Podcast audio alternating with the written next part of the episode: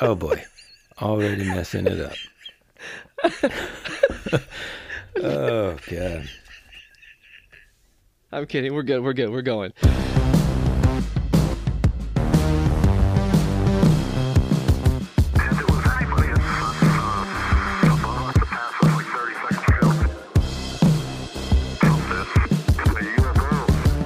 Howdy, folks, and welcome back to another episode of your favorite podcast, That Would Be Rad. We are a podcast that majors in 80s and 90s nostalgia, comic culture, all things paranormal, and minors in retro video games, tabletop RPGs, pre internet mysteries, and trying to raise our kids to be half as cool as we were back in the 80s. I'm your host, Woody Brown, and today with me is a special guest host, Luke Pilgrim. Oh, man. What's up, brother? Just hanging out, you know, doing 10 takes on the intro. But that's what I expected today. Mm-hmm. Well, and me too. I mean, that's what I look. If you don't think I'm used to doing a million takes, boy, you got another thing coming. No, but in all seriousness, dude, I appreciate you jumping in here and filling in for Tyler while he's away. And uh, for those of you listening that don't know who Luke is, let's just give him a little brief, uh, little brief history. Now, this is not the first time that you've appeared on the show. That's right. I think we just came on that one other time, right? Did we just come on that one other time? Yeah, yeah, yeah. We had you guys on. Um, Me and Ellis came on. well, Brad was there too, right? I don't know. I think it was just me and Ellis because we were we were all playing that D and D game at the time or something. But but we know each other from like way back in the day playing music. Exactly. Like way back in the day, played our bands played together. Um, uh, I think we even like practiced at your house one Yep. time. Yeah, and then um, I think we played definitely played a few shows together, stuff like that. We're kind of like around the same scene and Yeah. everything. Then I remember when I went back to college uh, at UNG, and you were working Mm-hmm. there, so we definitely kind of reconnected then. And then I graduated, started making you know videos and stuff. I have a company called Sozo Bear Films, and we do like commercials and music videos, and uh, we do original content to original short films. And uh, every now and then, Woody gets to act in them, which is a lot of Oh, fun. so much fun, dude! And one of the, I guess, one of the most recent posts you guys have done or whatever is going through your Netflix and Stranger Things commercial that y'all did. Yeah, we just so yeah. Last year we got to do the the Stranger Things one, which was like a dream come true. Because like, I mean, obviously everyone's obsessed with Stranger Things.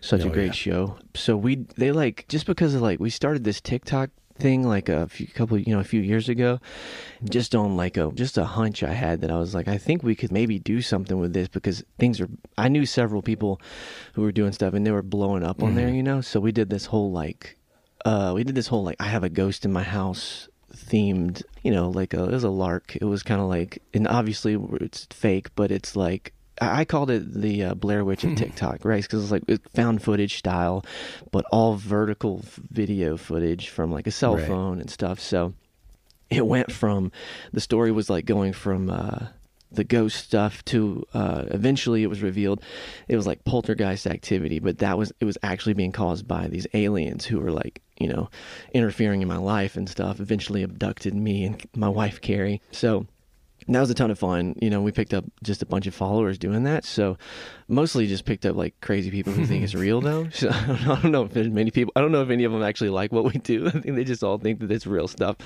But uh, at any rate, because of that, we finally like had bur- some brands like reaching out and being like, "Hey, can you make these videos?" So Netflix was Man. one of them.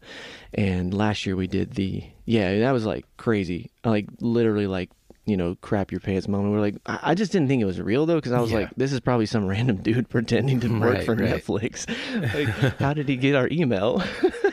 so, uh, turns out he actually works there, and uh, we did the Stranger Things ad last year, which was super fun. Like, we got to make a Demogorgon from scratch. Like, Mm-hmm. you know, like Ellis 3D modeled it and stuff. We like animated it, and then we filmed it all like here, like in my house, and then like in my church, which looks. I mean, we made it look like Hawkins Lab kind of, but like it just so happens there's a there's like a window that's for um like I guess for like uh, nursing mothers and stuff, it's like a, Wait a it's a one way now, gla- hold on. whatever it's called. You know, like a inter- on, interrogation glass, right? Like they can see the, the service. It's not the other way just, when you said It's window, people it gathered just, like, around I watching. assume like rather than it just being like a two-way mirror or something like that, you're like, there's a window for, uh, you know, mothers. And like, what do you mean? You just like just- pop it out through like- the window, or what's happening? so so so anyways that room though looks like something like that we've actually used it for an interrogation scene as well for a thing we did but anyways filmed it all there and uh turned out really cool. They loved you know the netflix like uh, the netflix shop. Sorry that's what it's specifically Yeah. for like the merchandise side of things. So they like really liked it and then this year they asked us to do one for the the whole netflix shop not just like the stranger things side of everything. And what was cool is they let us do whatever we wanted pretty much. We, we you know we pitched an idea which was uh, alien invasion theme. Because the whole the whole joke was that like there's a netflix shop but like most people don't know that that exists. So I play this like conspiracy theorist dude who actually has like a podcast. I'm, I'm actually playing you. yeah, sounds like that. the- Yeah.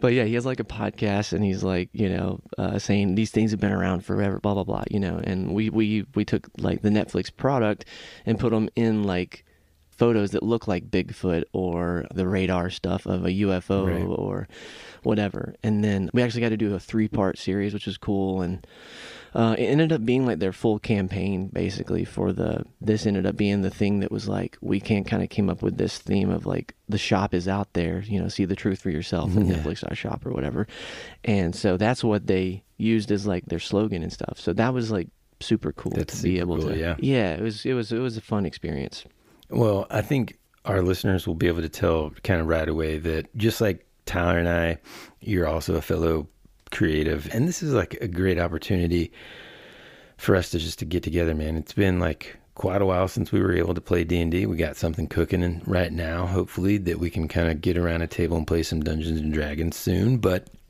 man, I love any chance that we get to uh, to hang out, be creative together, and uh, so, like I said before, man, I appreciate you being on, and that's our show. Now, I'm kidding. it's interesting that so the Duffer Brothers. I'm not sure how much you know. You're, I'm sure you know a, a bunch about like what they were originally influenced by in general, especially. Do you know much about like things like the Montauk Project and that kind of thing? Yeah, because like the original like uh, lookbook was called Montauk, I think, before they decided to do the whole Hawkins, Indiana thing. So yeah, I've definitely, I mean, I've looked into some of the Montauk, the true story stuff a little bit, but um, yeah, that stuff's super intriguing to me. It's super crazy. One of the things about it is there's like a time travel element. And, you know, people that listen to the show are going to know this, but I'm not sure if you do actually, Luke. But time travel in general is one of my favorite topics ever. You know, of course, I love like the, the alien stuff, the uh, cryptid creatures, and that kind of thing. But time travel, man, is just, it's the best to me. What is it about? What is it about time travel that gets you? Well, I mean, I don't know. The idea Is it like actually going? Yeah, I mean, maybe the just going somewhere, the ability to kind of go back and just as an example, you know, see your parents as they were when they were young, or like go and witness some incredibly historic moment, or um, I don't know. I mean, something like that. I mean, yes, a part of me kind of wants to go into the future as well, see what it's like. You know, m- meet my great great great grandson or something. Right. Yeah, and I think too, it's like, especially once you become a dad, it's like time is a different thing now. It's like, it's like time is, for one, it's just like going so fast. You start to, you see that in your child because you're just like, oh my gosh, what? Like, for me, and I only have a two year old, but I'm like, dang, dude, two years. It doesn't feel like two years went by. Oh, yeah. And I know everyone, like, as you get older, time is just like, con- it condenses more and more. Right. And I guess that's the relativity of it. It's like when you're born, I saw this cool video like many years ago, this really cool animation about it, but it was like the moment you're born felt like an eternity because you had nothing else to compare it to. Hmm. So like that first second was an eternity of time.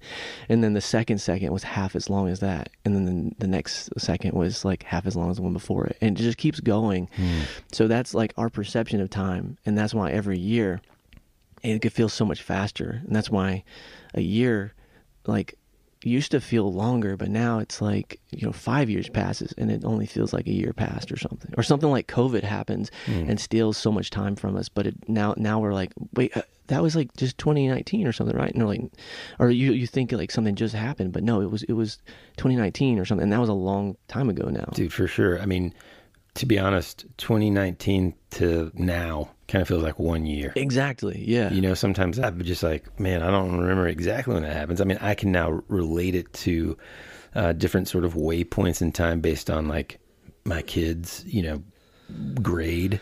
But yeah, it's it's it's super Yeah. fascinating that perception. I remember one time someone asked Jane a question like, "Oh, you don't like peanut butter since when?" And she's like, "Since the beginning of time." And and it's like, "Oh, since her beginning of time." You know, it's different, and Yeah, it, right. it's just a it's just a wild thing. And, and one of my favorite questions ever. In fact, I kind of reached out to a bunch of listeners to see their answer because it's just something that I'm so curious about. And so I'm going to ask you this too, Luke.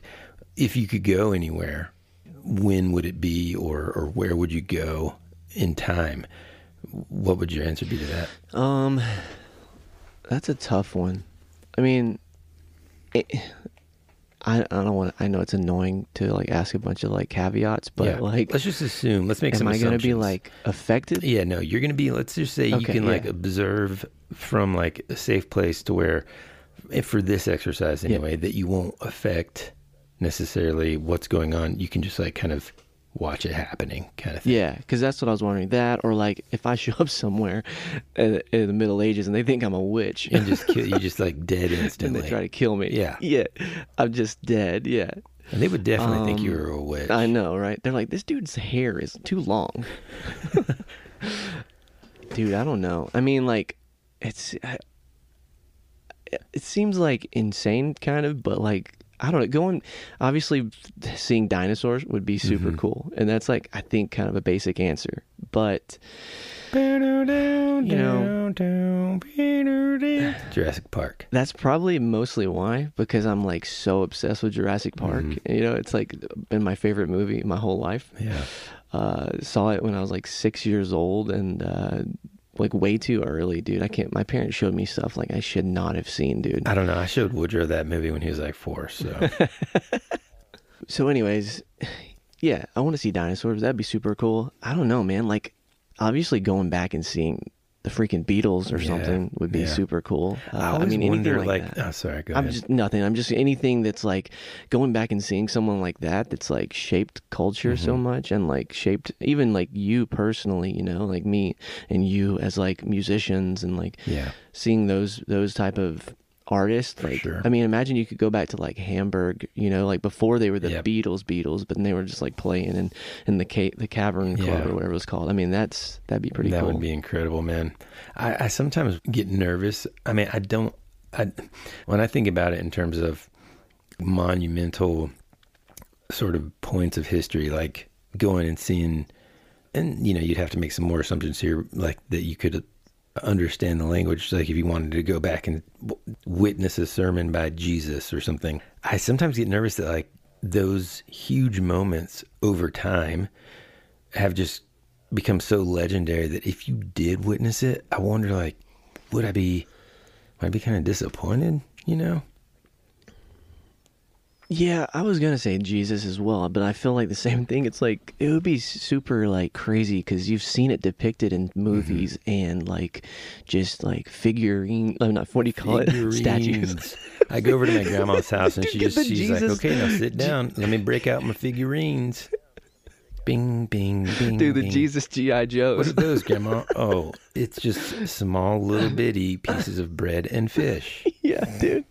Uh, or, or, but yeah, like art. I mean, throughout history has depicted, you know, Jesus or the Last Supper. Yeah. I mean, go to the Last Supper. It doesn't look. It's not gonna look like the painting, you know. But how about like, you know, I mean, this is kind of crazy too. But like going back and seeing, you know, Moses, like, you know. Going in, you know, when he's like going up into the cloud, Mhm. you know, I'm like, what was that? Was that a UFO kind Oh, of thing? yeah. Because it's like that's what it sounds like. Yeah. Anytime I'm like re- reading anything like or like we're sitting in church and like something like that happens, I'm just like nudging my wife. I'm like, that's a UFO. Oh, well, then you fit in just perfectly here. Um, so, like I said before, I reached out to a bunch of our listeners, and some of them wrote in their response to this question, and some of them recorded some answers as well.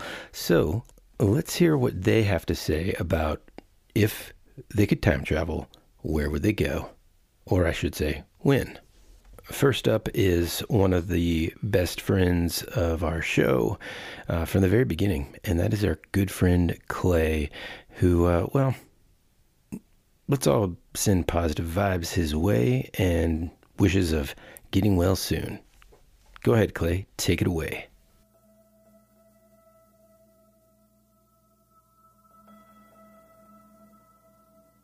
I have often thought about where I choose to travel in time. Growing up, I used to journey under a bridge that had a saying spray painted in graffiti. I was on the grassy knoll. I think this would be crowded with too many time travelers who were possibly responsible for the magic bullet theory anyway. Maybe I would jump at the opportunity to hang out with Jim Morrison on a rooftop in 1965, overlooking Venice Beach. Or I'd like to see the Beatles perform in West Hamburg, Germany, back in the 60s. I think the place and time I'd like to visit would be in St. Louis, Missouri, March 1st, 1893, when Nikola Tesla came to town. I would love to see his experiments with dynamic electricity and the wireless radio. It would be the chance of a lifetime to see one of the most mysterious inventors in the history of the world. All right, and next is Julie and John, also best friends from the beginning of our show. And they say, so John says he'd go back to when the pyramids were built. Julie, however, told him that was too cliche and to pick another one. So his answer was that he'd go back to the 2011 World Series and actually buy a ticket this time. I hear you, John. Uh, man, I didn't even actually I didn't even think about um, you know going to a sports event. Julie's answer was that she would hop between 1994 and 1998 and go to all her favorite band shows when you know they were in their prime and actually alive. I hear you. Next up, our buddy Jeff uh, says that well, it looks like he had a little bit of a of a um, technical difficulty due to Instagram's recording time restrictions. Uh, which is a good reminder if anybody ever wants to send us audio. Of course you can just record it on your phone and, and send it via email to that would be rad at gmail.com but also uh, you can just go to our website that would be radpodcast.com and there's a little button on there and you can leave us what they call a, uh, a voicemail. So jeff says that in order to adequately answer this question he needs to consider what subjects he thinks on most often. He came up with two one a and one b he said, if you'll allow me to cheat, and yes, Jeff, of course we will. Uh, 1A would be to go to the pre flood world in the days of Noah. He says, I have so many questions about that time period. What technologies did they have? Who were the fallen angels? What were the giants like? What was their common language? What was the mechanism for the flood? What was the climate like? What animals were there? What other biblical characters could I talk to, like Enoch, for example? A close second, I guess that's 1B, would be to go back to October 20th, 1967, at Bluff Creek, California. He says, I would love to be witness to what Bob Gimlin and Roger Patterson saw and filmed there. Was it Bob in a suit? Or was it an actual relic hominid in the flesh? Man, great answer. Okay, next up is Jesse, and I think you guys are to like this one. Oh man. If if I could time travel, I would probably go back to the 80s. Like I know that's such like a classic uh, answer for this, especially for this podcast. but like I just I think I would have the greatest time just because of the movies. Like I've seen pictures where the the lineup for like a summer the summer's movie theater is like the Terminator, the Predator, like te- uh, Indiana Jones and the Temple of Doom, like and they're all coming out at the same time, like Gremlins. And I just think it'd be so great to be able to like be a high schooler like during that time and be able to grow up and just watch these classic movies that like shaped so much of pop culture and just watch them as they come out because I, I love 80s movies and I know I would just have a blast. Course, like I would hate to go to med- the medieval ages or anything, and I would hate to go to Egypt because I'd get the plague and I would die and I wouldn't be a very good knight. But in the 80s, you still got McDonald's, you still got medicine, and of course, you got wicked movies. And so I just think it'd be the best time. Last and certainly not least, our listener John says that he would like to go back to ancient Greece and would, would kind of love to listen and talk uh, with Socrates and Aristotle and just kind of witness that birthplace and time of Western society. And I got to say, that would be, I think that would be awesome too. I, I would love to kind of go to ancient Rome and that kind of thing. See, you have smart listeners, right? They come up with better answers than us. Yeah, yeah, for sure. Clearly, our listeners are the best. So, thank you so much to everybody that sent us those answers and responses. I mean, you guys are just so rad. Those are great answers Uh, to that question. But for real, Luke, let me ask you this too. Because before I kind of said if, I just said let's assume that there's no danger to it. If there was a danger, is there any point in time, past or future, that you would want to go back to and it's harder this is a harder question to answer now being a dad and a husband and all that but is there a point in time that you would want to travel to if there was a risk that a you could like actually be hurt or b you could never come back No. Yeah, it's not worth the risk now being a dad, but what if it was like some sort Yeah, of and that's the iron man too. scenario where you could potentially save the world but in doing so you'd have to sacrifice this timeline uh I don't yeah. And if I don't do it, the world's gonna be like sorry folks if I don't do it, everyone dies. I mean, I guess you have to in that case, but i mean yeah but I mean, duty Yeah. calls, you know. But yeah, like eh, where's that? What's that movie? Uh, About Time. I think is that what it's called. Yeah, the guy like can he finds Oh, out yeah, that yeah. all the men Mhm. can time travel in his family or whatever, and then it's like, but the problem is like you can't go back before your child was born. Otherwise, now they're eh, you're gonna you come back and you have a daughter instead of a son or whatever. Like you've switched. That person is now a different person. You know, things like that. So Mm, that was a mhm. crazy concept that I mean, is that maybe misogynistic, or I don't really know if. Well, I don't know if that was the exact scenario, so maybe I, just I added the misogynistic twist on accident. I'm sorry. Yeah, Dude, yeah. I'm- You're like, and man, you could go back in time and really mess things up. Instead of a son, now you have a daughter. Right. Yeah. You know, it's a. I'm working on myself. You know. It's. but um. But no, that was a that was a cool cool. uh, The movie is okay. The movie itself was kind of mediocre, I guess, but um, cool concept though. Yeah, I thought it was good, man. I loved that movie. Yeah, Yeah, I mean- maybe it does suck, but I just remember when I watched it, the concept was cool. And again, going back to it, dude, I just love everything time travel related almost, you know? So the interesting thing about time travel really is as we've kind of just accidentally done so many well, I mean, it's not just grabbed the attention of scientists and stuff like that, but of movie makers and storytellers and everybody in between. No matter how you grew up or where you grew up, you're going to be familiar with huge blockbusters like Back to the Future, the Terminator series, these things that kind of put these concepts in the back of your mind and you kind of start to think about these things. Well, I think that's part of the reason why I've always loved it, but I always wonder too like, well, what's the deal? You know, the biggest question, can we actually time travel? Well, here's the thing. In the scientific realm, special relativity and general relativity kind of throw their weight behind this idea of time travel, mostly moving forward. It's more plausible and more sort of scientifically accepted Mhm. that, yeah, you could probably move forward in time. I mean, I kind of hear that. I'm like, well, if I just sit here, technically, I'm going to be moving forward in time, right? So I mean, like faster than that. Don't they like think though something about like going back like because if you could travel faster than the speed of light or something like you could travel back through time or something like that? Going i don't know. Like going back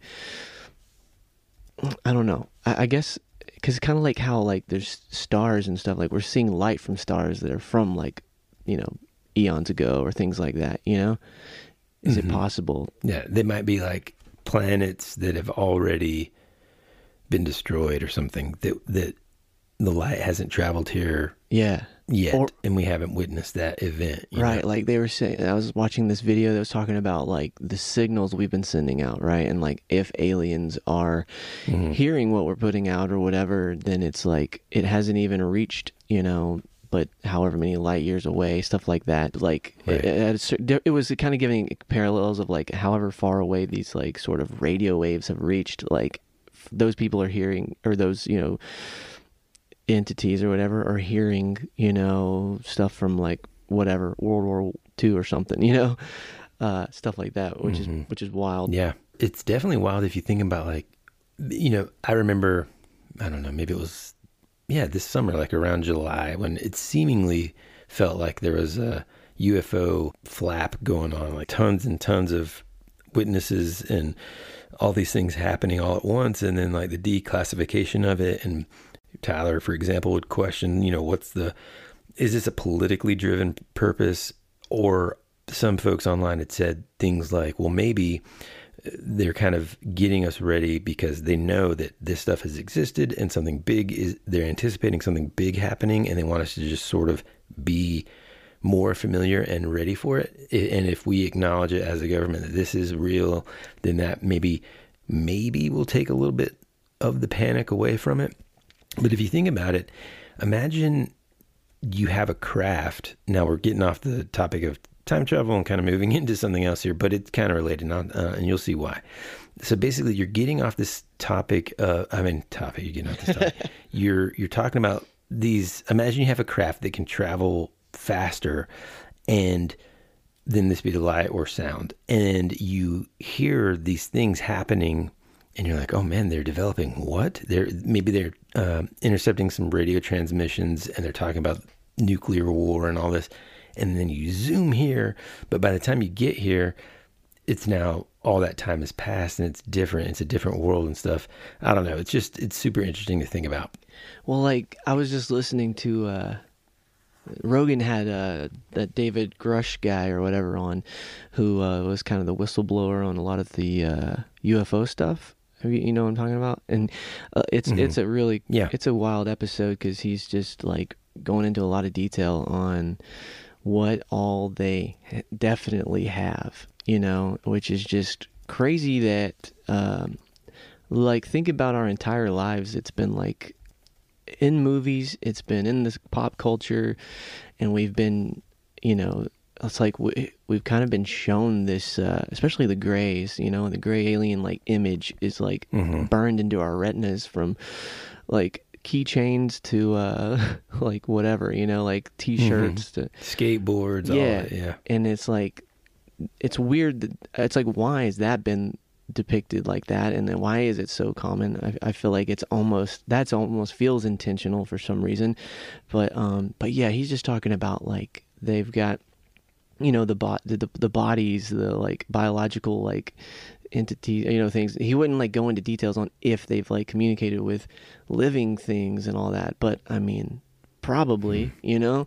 And like it's Yeah. just it's just crazy like that that's it's like kind of like pretty for sure now like the way they the way it's all been it's coming out like in congress they're talking about this stuff. It's not just like crazy fan crazy theories on a conspiracy side or something anymore. But yet Right. still like most people they either just don't care you know? And i guess people have a lot going on you know? So people are just like whatever. Aliens are real i guess. But uh i mean it's crazy you know? Yeah, yeah, no. I mean, it is, and and I don't know about you, but it does give me a level of, um, well, I mean, it, it's just there's some anxiety that comes along with that, you know, and sort of like almost a slight amount of sort of insignificance in terms of it's sort of like that I don't know if you've ever been around like a humongous animal, like an elephant or something, or, or a rhino. Like I don't know how close you've ever been able to come up on one of those. But I've been, I got to feed an elephant at the New Orleans Zoo, which was super amazing. It was when uh, our band, the Modern Society, was on tour, and Thomas, you remember Thomas, our drummer, his um, now wife's sister worked at the zoo, and so we got to go behind the scenes, and we fed this like huge African gray elephant, and it's like, as a biological creature at that moment, I felt like, man, I'm an insignificant little bitty being on this world, you know, and how easily I could just get snuffed out by this thing. I kind of feel that way, you know, about about uh, aliens, and so my thoughts are, hopefully, the ones that they're sen- sending are sort of like exploratory, scouting, sort of knowledge gathering type creatures. But man, it wouldn't really, I don't know, it really wouldn't take too much for them to just conquer us all.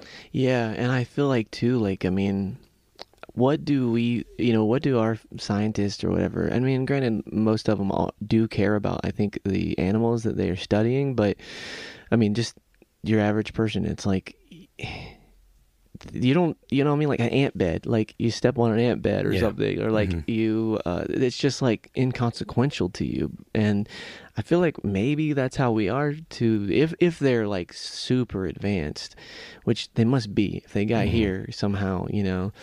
And uh, I mean, also I think, I mean, maybe I mean I'm sure I know you guys talk about this stuff all the time, probably, but like the the interdimensional like idea of it, you know, I mean, Right. maybe they came, maybe that's how they are getting here, you know, and it's not necessarily that they got to full, you know, traverse the universe or whatever. Mm-hmm.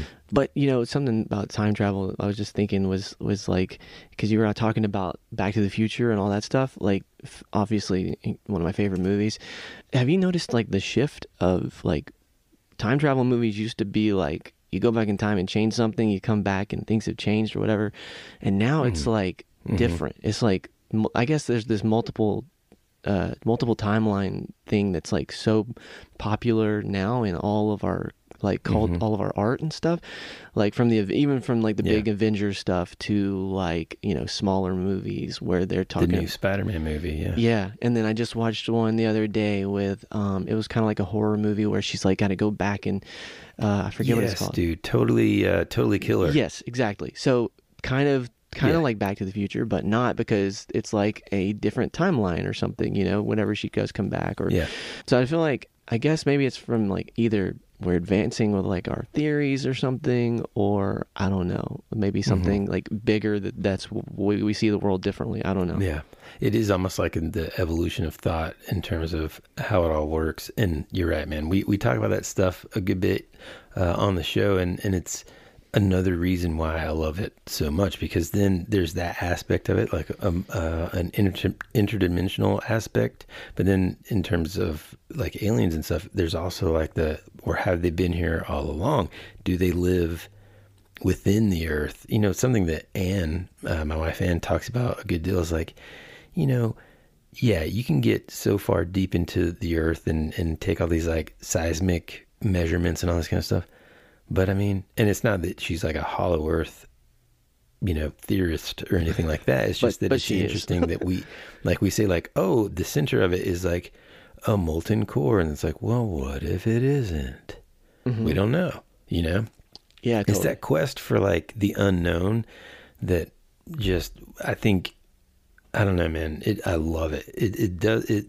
You know, I don't know. It's just it's it's my favorite thing ever. You know, honestly. No, I love that stuff too. I, dude, I freaking, I got like a, a little bit obsessed on TikTok with, and it's not because I'm like I believe this theory, but it's like the flat Earth stuff is so fun to. uh I I would just listen because there's these people I've, I kind of like followed who are like in. They're obviously like globe Earth people, and then there's the flat Earth people. So the globe Earth. So they would just have the, they do these live streams though on TikTok, and they're just like arguing, dude. And I don't know, I, like for months I listened to it like like all the time. It's just them arguing about, you know, because they're all like NASA's lying to us all and the other guys are like using all this science Oh to no! like prove like yeah, dude. Like you, I think I need to take a week off, and then you and Tyler need to jump in here, and you guys can talk about that stuff because he sends me this like NASA's lying to us stuff, and like Right. Well, no, the flat Earth stuff is where I like draw the line that a little bit. just well, that's what I'm like, saying. Like me hmm. too. I don't believe that the Earth is flat, I, I, and I don't even like the theory. But I, I like the argument online. Like I like watching these guys Yeah. just totally school these flat earthers because they're just like it's mostly flat earthers. They don't understand like Mm-hmm. how anything actually works. Physics, yes, science. They'll just be like, "Oh, well, you know, if you're flying a plane, you'd have to keep dipping your nose down to stay with the curvature of the Earth." And they're just like, "No, they just." You don't understand how big the Earth is. Like, it's it's holding us here because of the gravitational pull, you know. Or they'd be like, "Why is it sp- if it's spinning that Yeah. fast? Why aren't we flying off of it?" You know. And they're like, "Well, it's spinning fast, but Yeah. it takes 24 hours to turn around. So imagine if you had a swimming pool that and it took 24 hours to turn it all the way around. Would you? Would the water splash out? No. You know. Right. After we get back from a break, we're going to dive into this story because this is one dude that like the more I read about it, now it's it's kind of like one of those things that as when Tyler and I started this show, I would just write down a bunch of stuff and then I would be like, oh yeah, I want to get to that. This one is one that I never really got a chance to dive into. And so just to kind of give everyone like a quick teaser, it is this story about this guy who essentially built a time machine and then kind of uh, got a bunch of attention and then just disappeared. And not for just a little bit, but for a long time. And seemingly is somebody that knows what he's talking about. But just like a lot of these internet and pre internet mysteries, they kind of take on a life of their own. So when we get back, let's dive in. And I cannot wait to tell you the story of Mike the Madman Marcum. After these messages, we'll be right back. When you need mealtime inspiration, it's worth shopping Kroger, where you'll find over 30,000 mouthwatering choices that excite your inner foodie. And no matter what tasty choice you make, you'll enjoy our everyday low prices, plus extra ways to save, like digital coupons worth over $600 each week. You can also save up to $1 off per gallon at the pump with fuel points. More savings and more inspiring flavors make shopping Kroger worth it every time. Kroger, fresh for everyone. Fuel restrictions apply.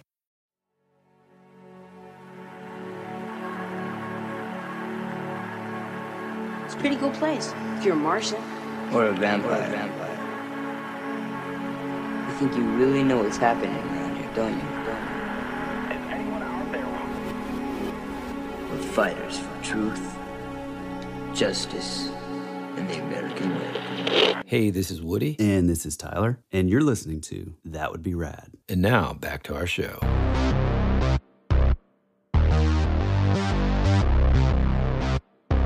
All right, so it all began in the year 1995 when a man named Mike Marcum, who at the time was a 21 year old aspiring electrician from Stanberry, Missouri, he was out building this device called a Jacob's Ladder. Now, listener, I'm not sure if you know what that is, but Luke, have you ever heard of that device, Jacob's Uh, Ladder? I don't know. I don't think so. What is it? So it's one of those. It looks like two ant- antennae, like kind of.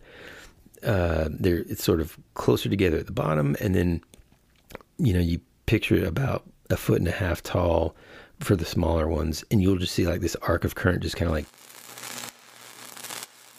to the top. you Yeah, know? yeah, you know yeah. what I mean. Totally. Yeah, I know what that is. Yeah. And so like the hardcore electricians and or, you know, physicists and stuff will build like bigger ones than just, you know, one that you can build with a coat hanger basically. But there are people and speaking of hilarious videos, there are people on the internet that try to build these things just using what they plug in and, and it's just it's a danger. So don't do it. But believe it or not, this guy building this thing is actually what sparked and what began this weird journey into the realm of time travel the thing about this dude is he was building this thing right on his front porch.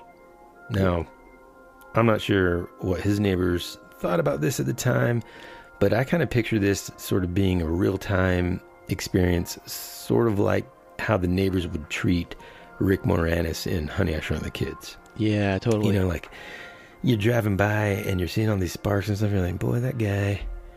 He, he, you know, especially down south where we're where we're at, you know, they're gonna be like, man, that kid just ain't right. yeah, you'd you know? probably you would think it was like they have a meth lab or something. Yeah, right, right, exactly. But this was 95, and I guess, especially in Missouri, maybe it was a little more to each his own. I don't really want to dive too far into like the technical side, but there are some aspects that I think are important to know now so that, you know, to give some context later as to how much like power we're talking about here. So, to initiate this electric arc in between these two metal rods, basically, it's generally about 10, well, several tens of thousands of volts. But the standard household voltage in the US is only like 120 to 200 volts, 240 volts, which obviously wouldn't do jack squat, right? So this dude who was learning how to be an electrician basically was he just kind of rigged it up and he learned because of his knowledge how he could sort of coil the wire around this shared coil to basically hack and end up getting far more voltage uh, through all this. He would also have to use his house's fuse box and all this other stuff. Okay. So he eventually was able to step up his, volt- his voltage from 120 volts to close to 20,000 volts. And was building one with wire hangers when you apply this voltage to these conductors, and this is kind of how it works and how it sort of does that step ladder effect, the electrical pressure ionizes the air particles between these rods, which allow this current to flow. The arc then kicks off at the narrowest point at the bottom, where the rods are at you know closest, and then this heat that's generated makes the air less dense, which causes the arc to then rise up these rods. However, the arc won't initiate on its own. You have to kind of manually adjust the rods, bring them closer to or together or further apart, and it's kind of finicky. Any kind of changes to air pressure, humidity, temperature, even a hint of smoke or dust and it would just kind of blow the whole thing up, just mess it up completely. Wouldn't even work. So, what does this guy do? Well, he has this ingenious idea. He's like, well, what about lasers? He thinks, what if I could use a laser to then heat the air around these conductors? That should lower the resistance, ionize it, and spark the ignition. So he's he now now a lot of people do a lot of different things on their free time. This guy is just a little different from from myself and probably Luke. Now I say that and it's like just like us, man, like we were talking about earlier. Once we get an idea in our head, it's like, well, we're just going to do whatever it takes to get it done, right? Mm-hmm. So he takes apart his CD player. He takes the laser out of the CD player connects it to his this homemade transformer that he makes, fires it up, doesn't work. So he's disappointed. He's about to disconnect this thing, and if he's anything like me, maybe throw it across the room, and then something weird happens, dude. He notices something kind of weird just above this homemade transformer. He notices that there's this like air distorted sphere looking thing. Almost like you know, you know what happens when you look at the road when it's really hot and you see that mirage. Yeah.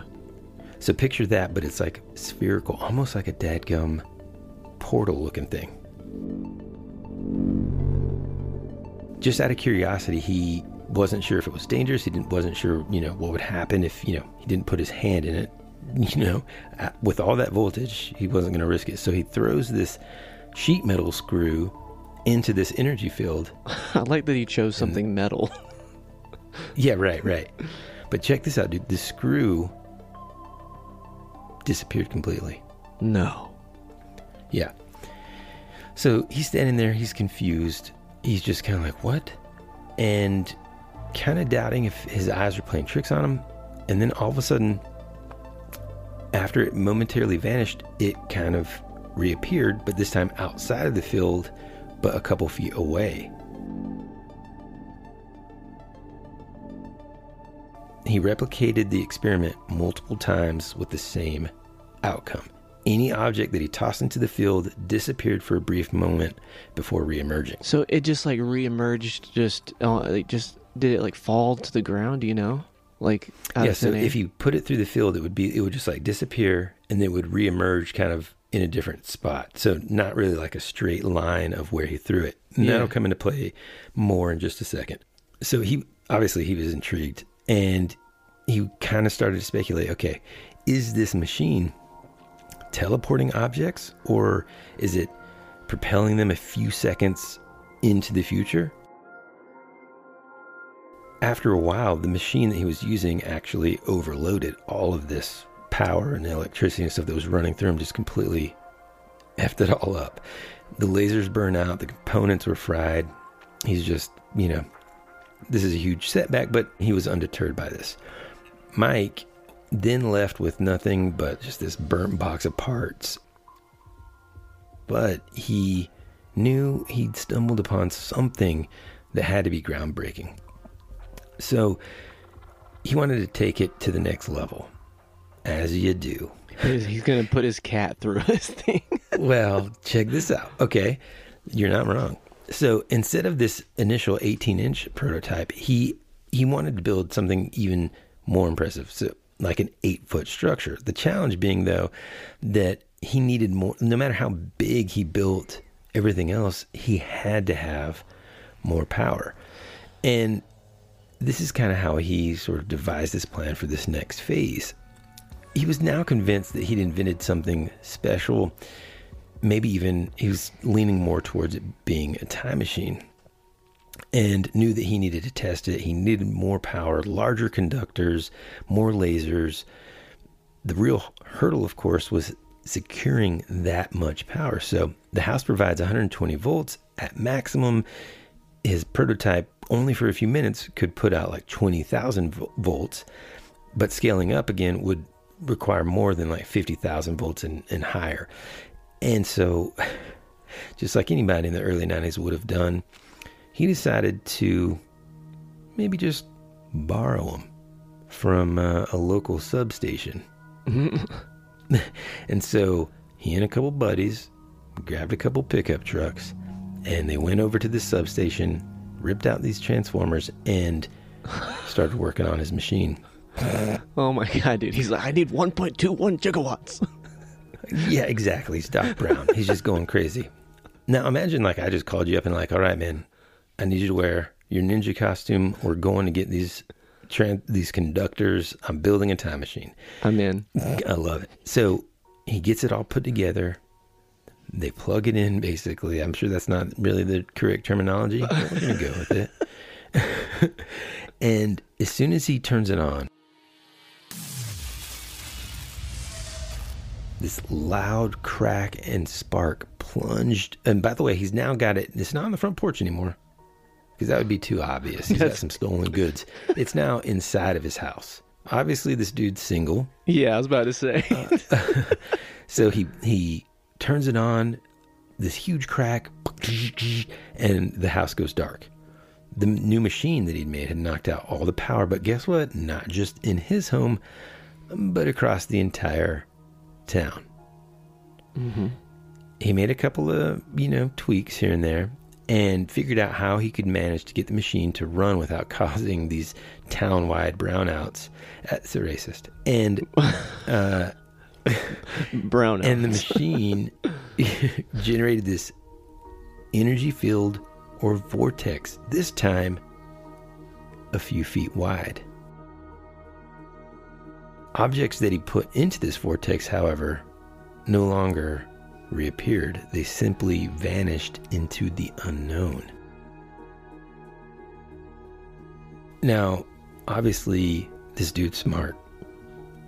And he's smart enough to, though, although he made some bad choices and he's got some stolen gear to make it happen, he's smart enough not to just be like, okay, who's going in first, right?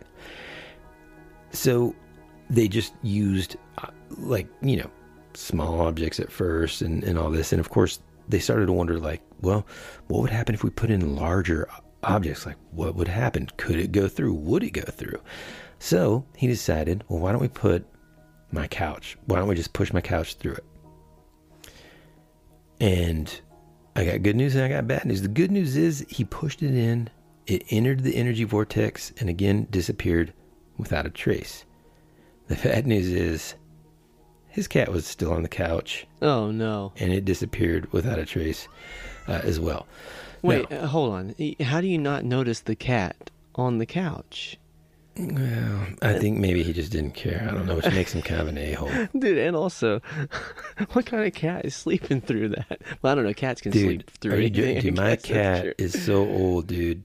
First of all, she's like hobbling around this house. She's just my cat would do that. She would just be like, "Huh." Like you fill up the food bowl, she still meows, staring at the bowl, and you're like, "I don't understand. I just gave you food. There's water is full. The water's full." And she's just like looking at you, and I'm like, "Okay." She's just staring at Anyway. the wall. just I would put her through the vortex. Um, so he he and all his buddies are just kind of standing there in this empty living room. He just sacrificed his couch and his cat, and they're just captivated by this swirling field of energy. When all of a sudden, a series of really hard, forceful knocks coming from the front door. Mike goes to the door, he opens it, and he finds eight deputies on the property with a search warrant in hand. The officer leading the group informed Mike that his neighbors had reported weird activities going on in the house, which prompted them to connect the dots between Mike's project, the power company's report of missing equipment, and all that. And so Mike's ambitions and his experiment would, of course, have to be put on hold because now he faced the legal consequences for the thefts uh, of these transformers and the power usage. And so he was actually sentenced for 60 days in jail and placed on five years of probation. So there's like proof of that, right? Like Yeah, one hundred percent. And and the cool thing about it is there there were all these headlines that came out like Kansas City man tries to build time machine on porch. Just all these stories that came out locally.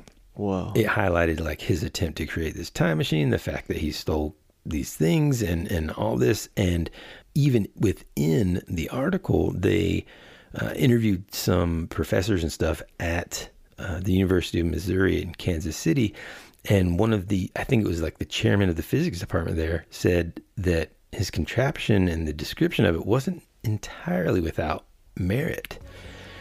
In the article, the professor, I'm sorry, the Stanberry police explained that the diverted voltage into the contraption had caused power interruptions in the small town of nearly like 1,300 residents.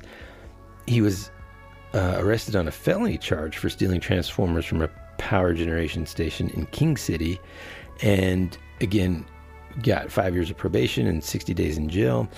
And of course, you know, they emphasized the danger of it all and how each one of those transformers contained a capacity of 12 to 76,000 volts each. Whoa. And here's what's cool. So this headline comes out, immediately garners the attention of someone famous in the realm of all of these things, and truly probably the main reason we all know about it today. And that is because I think it was the end of last week. Yes, it was. Saturday morning. I read you a story that was faxed to me by somebody in Columbia, Missouri. And I thought it incredible. The uh, story is uh, entitled Kansas City Man Tries to Build Time Machine on Porch.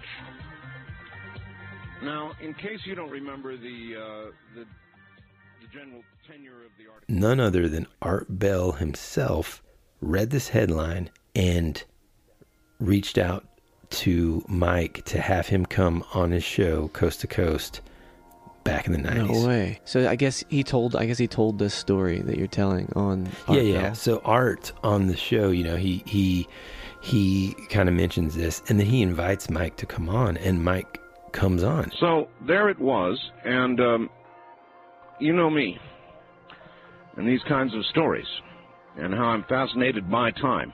So I set out to find young Mr. Marcum, and I found him. I found him. It wasn't easy. I went through a couple of uh, our affiliates, and then I just uh, started going to uh, phone directories and uh, rooting about, and uh, lo and behold, there was a new number and it was um, it was Michael's, and I've got Michael here, and so I thought I would ask him, and I did a little earlier today, and we're going to go through it right now and find out exactly what it is Michael was trying to do. We'll get back to him in just a moment. Um, Michael, are you there? Uh, yeah. Good. Uh, first of all, had you heard that story before? Oh, The- about, uh, yeah, the one I just read. oh, yeah. You've heard that, huh? Yeah. Like I'm, like, collecting clippings on it now. Oh, you are. Yeah. How old are you, Michael? Uh, 21. 21. Pretty young. Yeah, very. Um, now, let's go kind of back through the story like you and I did uh, earlier today. Uh, this all began.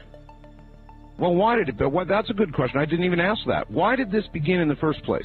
What were you trying to do in the first place? Uh, originally I just set out to make a fancy Jacob's ladder, and this was like what I got, what it turned, what it turned out to be. Uh, uh, I didn't All like, right, a lot of people don't know what a Jacob's ladder is. Tell them what it is. uh, simply in a nutshell, it's a, uh, like two metal rods with a spark going up in between it. And once it reaches the top, it starts back. and he's interviewed for like close to an hour and a half on this show. And when you listen back to it, man, not only does Mike sound legit, but he had clearly now when you're he gets so technical when he's talking about stuff that you're like, okay, either this guy is the most brilliant sort of BS or Con ever. Yeah. or he really knows what he's talking about. And the thing is, Art Bell has a pretty large knowledge and expertise in electronics and stuff like that too. And so going on there, it would have been this would have been the moment that as he explained these concepts and stuff, that Art Bell would have been like, um you know what I mean? Like if I went on to the show and was like, okay, so what you do is you you gotta plug it in. You know, they would have been like, get out. Yeah, exactly. I mean, they go, they dive into like the watts, the wattage, the amperage, the voltage, and all of that. And you can tell that, he, like me listening to it, because I don't know the ins and outs Anything. of the electrical world. You know, in fact, electricity scares the bejesus out of me. Oh yeah. Um, you can tell he's not just feeding Art this like word salad or anything like that. He seemed like really humble and he just didn't he you could tell that he's not he wasn't doing this for any kind of fame or attention. In fact, you got to remember it was Art that reached out to him. You know, the only reason Art even knew about that is because he got busted because he, you know, turned the whole town of 1,300 people, like, you know, took their electricity away and all this stuff was going on. And the neighbors were just like, what are all these sparks happening over here? This guy's weird, man. and um, millions of people heard that interview, obviously sparked a wave of, of um, you know, interest and stuff. Well, in the interview, well, I, I guess after that, he kind of mentioned that you know he's like, well, I mean, I'm gonna have to kind of like figure this out because I'm gonna I'm gonna have to do it legal this time, and to do that, I'm gonna need funding and all that, and I'm gonna have to find it. Well, dude, this is I can't even imagine anything else, but this is probably one of the most like the first sort of crowdfunding type situations. Tons and tons of people started calling in and offering everything from gear that he could use, like transformers, you know, in the in the uh, form of their donation, basically. Tons of materials, also money and financial support. And after that, he was even able to kind of like put together this team of you know engineers and uh, scientists, physicists, all this stuff. Even got a, a warehouse. He builds this new team. He's able to collaborate with them. He gets this. He secures this warehouse out in. Um, oh gosh, I think it's. I think it's Oklahoma, and he dedicated like a full year of constructing this newer, larger, definitely upgraded version of this. And then what was the end result? Well, apparently the machine worked because surprisingly, after this success, in fact, Art at the time had been kind of keeping touch with him. He would reach out to Mike from time to time just to see how he was doing. And Mike disappears. And not just for like a day, not for a year, but for 18 years, dude.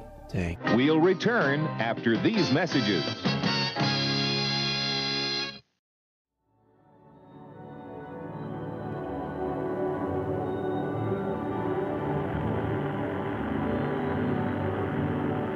There's something out there waiting for us. And it ain't no dead.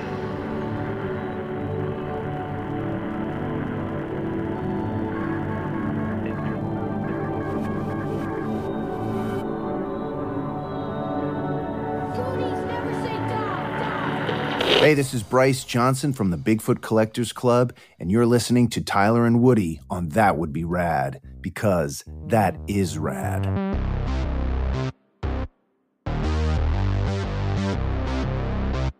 Eighteen years. 18 years, man. Like Mike's whereabouts, activities became a source of mystery for Art. Now, Art Bell would even occasionally kind of ponder on his show, like, boy, I haven't heard, because, you know, listeners would reach out and say, like, you know, whatever happened to that guy and yada, yada, yada. And, and, you know, I've, I've heard the, the show audio where, you know, Art sounds kind of sad, honestly. He's like, yeah, I don't know. Um, I hope he's doing, out, you know, okay, wherever he is out there. I mean, so 18 years pass. And guess what? Art finally caught up with Mike. And man, a whole lot kind of went down since they last chatted. So after he was on the Art Bell show, like I said, he got a bunch of donations, all this kind of stuff. It was Kansas, not Oklahoma. So he set up this warehouse in Overland Park, Kansas. And he actually built several different versions of this machine. You know, each one of them kind of different. Well, one of them incorporated these rotating magnets that allowed him to create what he called a plasma tornado. On Art Bell's show, he kind of explains that in depth. I'm not going to get into it here, but it, if you remember back to how lasers would heat up that air better, he also thought, well, hmm, I wonder if plasma and magnetism could do that. And so it was a more efficient approach than the laser based approach that he had uh, previously. Now, let's talk numbers real quick. You remember the first prototype that he ran was on like 20,000 volts, Mm-hmm. right? And then the next one that sort of ate the couch and the cat mm-hmm. cranked up to about 70,000 volts. Now, this new one that was in this warehouse was a whopping 3 million volts. Whoa. So, as Mike is now back on the show, he's kind of given Art this crash course on volts and all that kind of stuff, and this plasma tornado, and the magnetic field, and how all that stuff. Well, Art kind of mentions that, wow, this kind of sounds a lot like the technology and what they, and sort of what was described later in the Philadelphia experiment. And I don't know, and we're not going to, you know, that's that we haven't done that on the show yet and we haven't discussed it, but if it's something that you kind of know a little bit about or don't know a lot about, you should definitely look into it, dude, because it's really crazy. It's stuff that I didn't know about either. You know, you're talking about Oh, people. yeah. Oh, like the people getting stuck in the ship and stuff, right? Like when they like Yeah, man. teleported them or whatever, and they just like Exactly. they're like sticking out of the hull of a ship now. That's crazy. Yeah, it's insane, man. And the types of things that Mike was putting into the machine this time around, you know, started off initially kind of smaller bits of wood and construction debris or baseballs, you know, anything and everything that wasn't alive, essentially, they would put in there. And they would go through the vortex like it was nothing. They would disappear, but they didn't, again, they just vanished and would disappear uh, without a trace, just like that couch. But these objects didn't just vanish, they ended up in different spots. Like they would go in, disappear, and then about two minutes later, they would reappear. But this time, they would always end up between 50 and 150 yards east or west of the, sh- of the machine, but never north or south.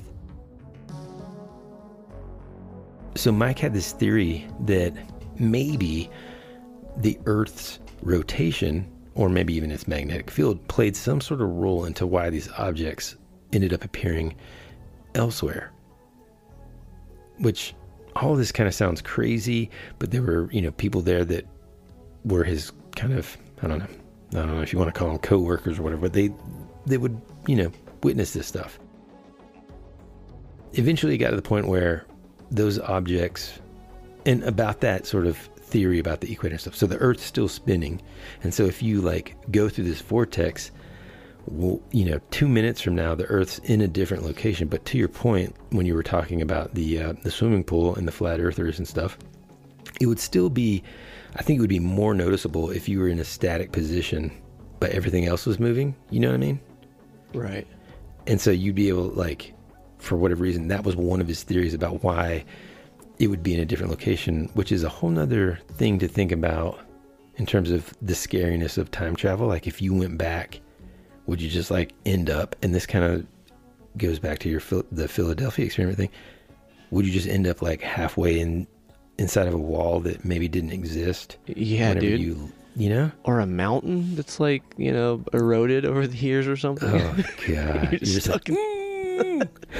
jeez that's terrifying man yeah so because of that they're still a little scared to kind of go in on their own and so what did scientists typically use whenever they don't want to use a human, well, small furry critters. So they started to test mice, hamsters, guinea pigs, and Mike ran about 200 successful tests. It seemed that by tweaking the voltage and magnetic speed and stuff, he could actually also control how far things traveled.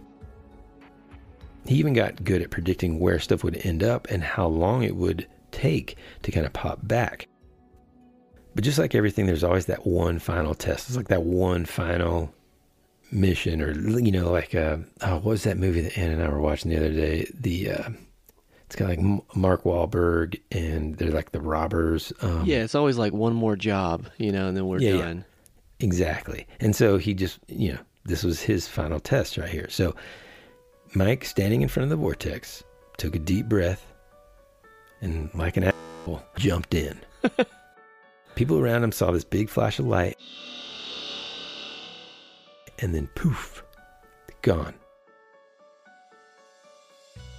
Again, Art Bell had been tracking this like a hawk, even planned to visit the warehouse. But when he checked in on Mike, no one, he was just gone. No one that knew him knew where he was, nothing. Now, let's cut to in Mike's reality, he jumps through, Boom. Instantaneously, he wakes up in the middle of nowhere with this terrible headache and no memory of how he got there. Not even his own name. So, what does he do? Well, he gets up. The good news is it's not like the Terminator style time travel where you're just like butt naked, crouched in the street. Yeah. And, you know, he gets up, he starts walking, and he's kind of uh, he, he he makes it to Fairfield, Ohio, which is about 800 miles due east of this warehouse. But he doesn't have any driver's license. He's got no ID, no credit cards, no money. Essentially, he kind of jumped in without thinking ahead. He just thought, "Oh, I'll just end up, you know, 150 yards west from here." And so he goes to this homeless shelter. He spots this newspaper and looks at the date he jumped in time two years into the future. Wow. So he ends up kind of like hustling a little bit, getting getting an odd job, scrapes together enough cash to get a bus back to this warehouse. He's kind of like the memories are kind of coming back to him. And when he gets there, the place is completely empty. Everything's gone. No machine, no videos, no notes, no documentation, no records. Everything's gone as if the vortex itself sucked it all up with him when he left. So he's sitting there and he thinks, well, okay, my memories are kind of coming back. I think I could rebuild this machine. I think I got like 90 to 95% of it in my brain, but it's going to cost more money. Of course. So he's back. He finally gets back on the horn with Art Bell Of course, it's been 18 years for Art by the time that Mike kind of gets it all together. Now, this part of the timeline seems a little weird. There's not a whole lot that fills in the blanks there. Yeah, kind of fuzzy. I don't know if he's just like wandering around Kansas and just being like, well, who am I? Yeah, because I thought you were going to say he like jumped. He had been, you know, 18 years he jumped. He's like, oh my god, 18 years passed when I went through this Yeah. portal. Yeah. No. So I think he just kind of scrapes the money together because, I mean, I guess it took a while for those memories to kind of come back, for him to figure out things. But just like a lot of these stories, man, things get a little shaky Yeah. underfoot. You know what I mean? right. Um, but he ends up getting more donors. Oh, he's a con man. And um, by the- by the time he gets back on Art Show, he basically tells Art everything that went down. And again, even though he wasn't, he didn't even ask for it. I don't think on the show. People are just like calling in, "Hey, man, you know, we're getting cash together. We're going to start a GoFundMe." I mean, that's how sort of relatively recent it was. Well, but it's that, that's the old that's the ultimate con. You know, don't ask for it. Yeah, right. everyone make everyone think it's their idea. yeah, exactly. And so he was telling Art basically that he wanted to go at it again. He builds this machine. He's got the itch. He wanted to bring things along with him though this time, you know, just in case his memory failed him or played tricks again. But the issue was that apparently nothing metal seemed to like sort of play nice with the vortex. Yeah, it could go in, but it was a little bit of a wild card. Sometimes it popped right back out, and other times it went out with a bang, showering sparks everywhere. And there were some, you know, trial and error moments that he had to go through, and he felt like he had cracked the code. He built this metal tube, built just perfectly right, that acted almost like a Faraday cage. And so theoretically, it would be able to kind of go through the portal and then pop back totally unscathed. And anything inside the tube, even if it was metal, would then stay untouched. So he kept on experimenting, documenting it, apparently, even going online and building up this following. And I think, like, on internet forums and that kind of thing. And then one day he dropped, you know, the news that he was going to go on another trip. This time he'd be snug inside this tube. He'd even take his cell phone with him, right? You know, be able to like take pictures and do all this kind of stuff. And that, that anyone ever heard from him. Now, again, Art was bummed out that Mike had disappeared once again. Nobody knew where, nobody knew why, but during the radio show, Art gets this call. And it sends shivers down his spine. The caller stumbled upon a newspaper article from 1930 that painted this picture of a man who had drowned. Now, here's the weird part the dude was found inside of this strange looking metal drum, holding onto a small rectangular device that left everyone scratching their heads. They didn't know what it was. He had no ID, so they just called him John Doe. But again, many folks think that maybe his real name was Mike. What do you think, pal? Dang, dude. The ending got me. I was kind of doubting it, and then I'm back on board. Mm-hmm. Yeah. I mean, part of me was like, 18 yo, years. 18 years. What's that rap song? uh, what song? Okay. Yeah, but, no, I don't know what that is. But part of me was like, Mike's on a bender, dude, and then he just Yeah. shows back up, you know, Yeah. and then he's like getting money from people and stuff. But the ending is pretty cool. I don't know. I want to believe it, you know. Yeah, yeah. No, just like I said earlier, man, it's like a lot of these stories, they come to life on the internet or because of the internet. You know, I mean, early night, I mean, 1995 is when it all kind of started. He's a real dude. He really lived. He really got arrested for doing this. Right. A lot of the things that he explained and everything physics and, and, uh, all these professors and stuff have talked about it, like kind of holding water in a lot of ways. And theoretically, it could work and all that there have been theories that people say that he did invent it. He did you know, maybe some of those donors were related to the government. And even in one of the um, in the Art Bell shows, he he talks about how he's trying to keep it out of the government's hands just because you know he doesn't want it to be militarized in any way or he doesn't want to have like that be his lifelong burden i mean look at uh, oppenheimer right Right. but because like the internet kind of took it and ran there's a lot of people online just like you're just like the, the the flat earth versus the globals or whatever they're called people arguing back and forth. Some people say that this person that washed up on the beach was not him. In fact there was a user that commented on this reddit forum claiming to be mike Marcum. And he said quote rumors are ablazing that i am dead not well and had time travel to 1930 something where i died on a beach in a tube. Whoever posted those pictures of a redhead that is also not me. It was some it was some school kid with my name that someone long ago attributed to me. Whatever was found in the 1930s was not me and i've read that that was debunked but can't find the article. So is mike Marcum still alive? Did he invent time travel? Does time travel really exist I don't know, man, but a cool story nonetheless, right? Yeah, no, that was awesome. I was like thinking, how does he know? Like, what? The I feel like the weird stuff is like how's how how long does it take to go in and come out and like why is it coming out this far away or this Mhm. you know this much time or and then he said something about like the metal and I was like but the first thing was like a metal screw or whatever Yeah.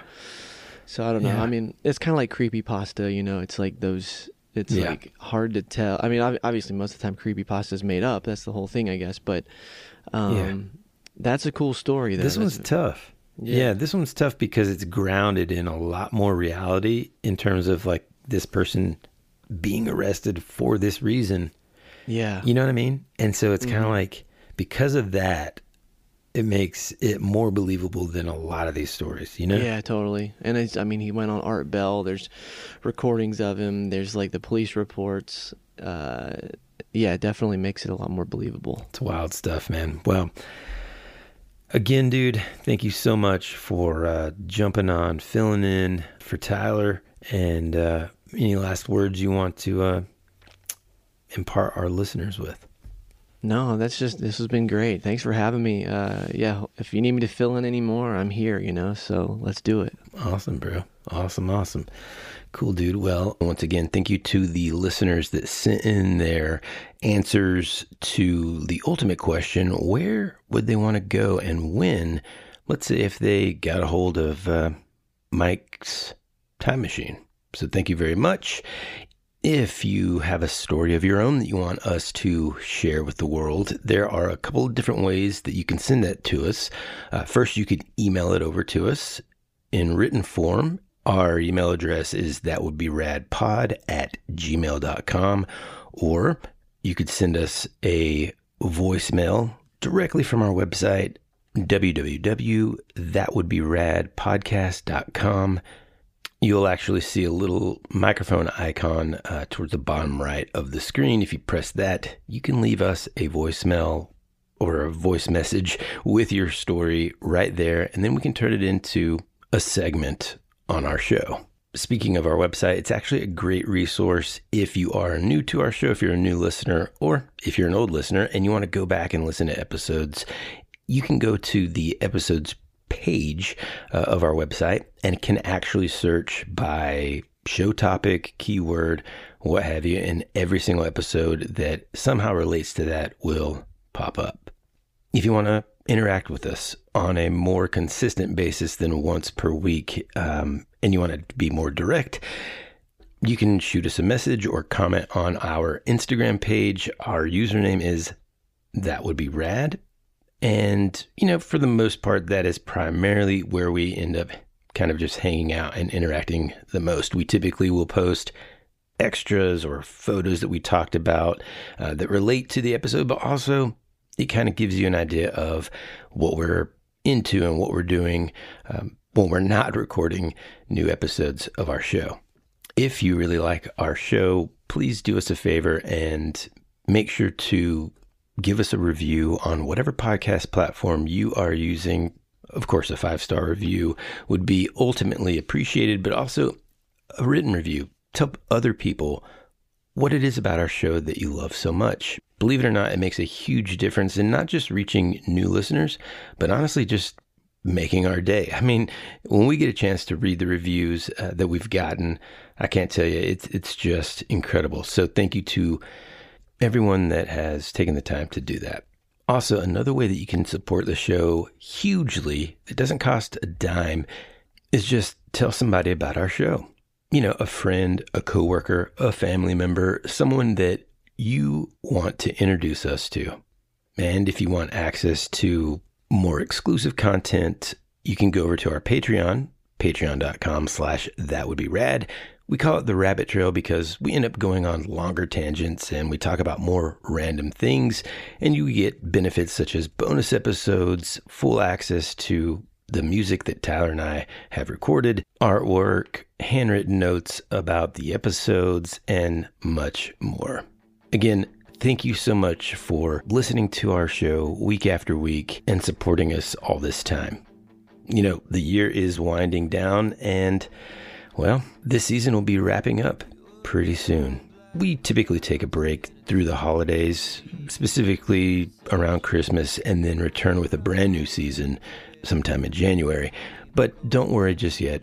We'll be here for a couple more weeks, giving you new episodes, new stories, and it's going to be awesome. So until then, we love you. We appreciate you. And as always, be rad. That's the way it goes.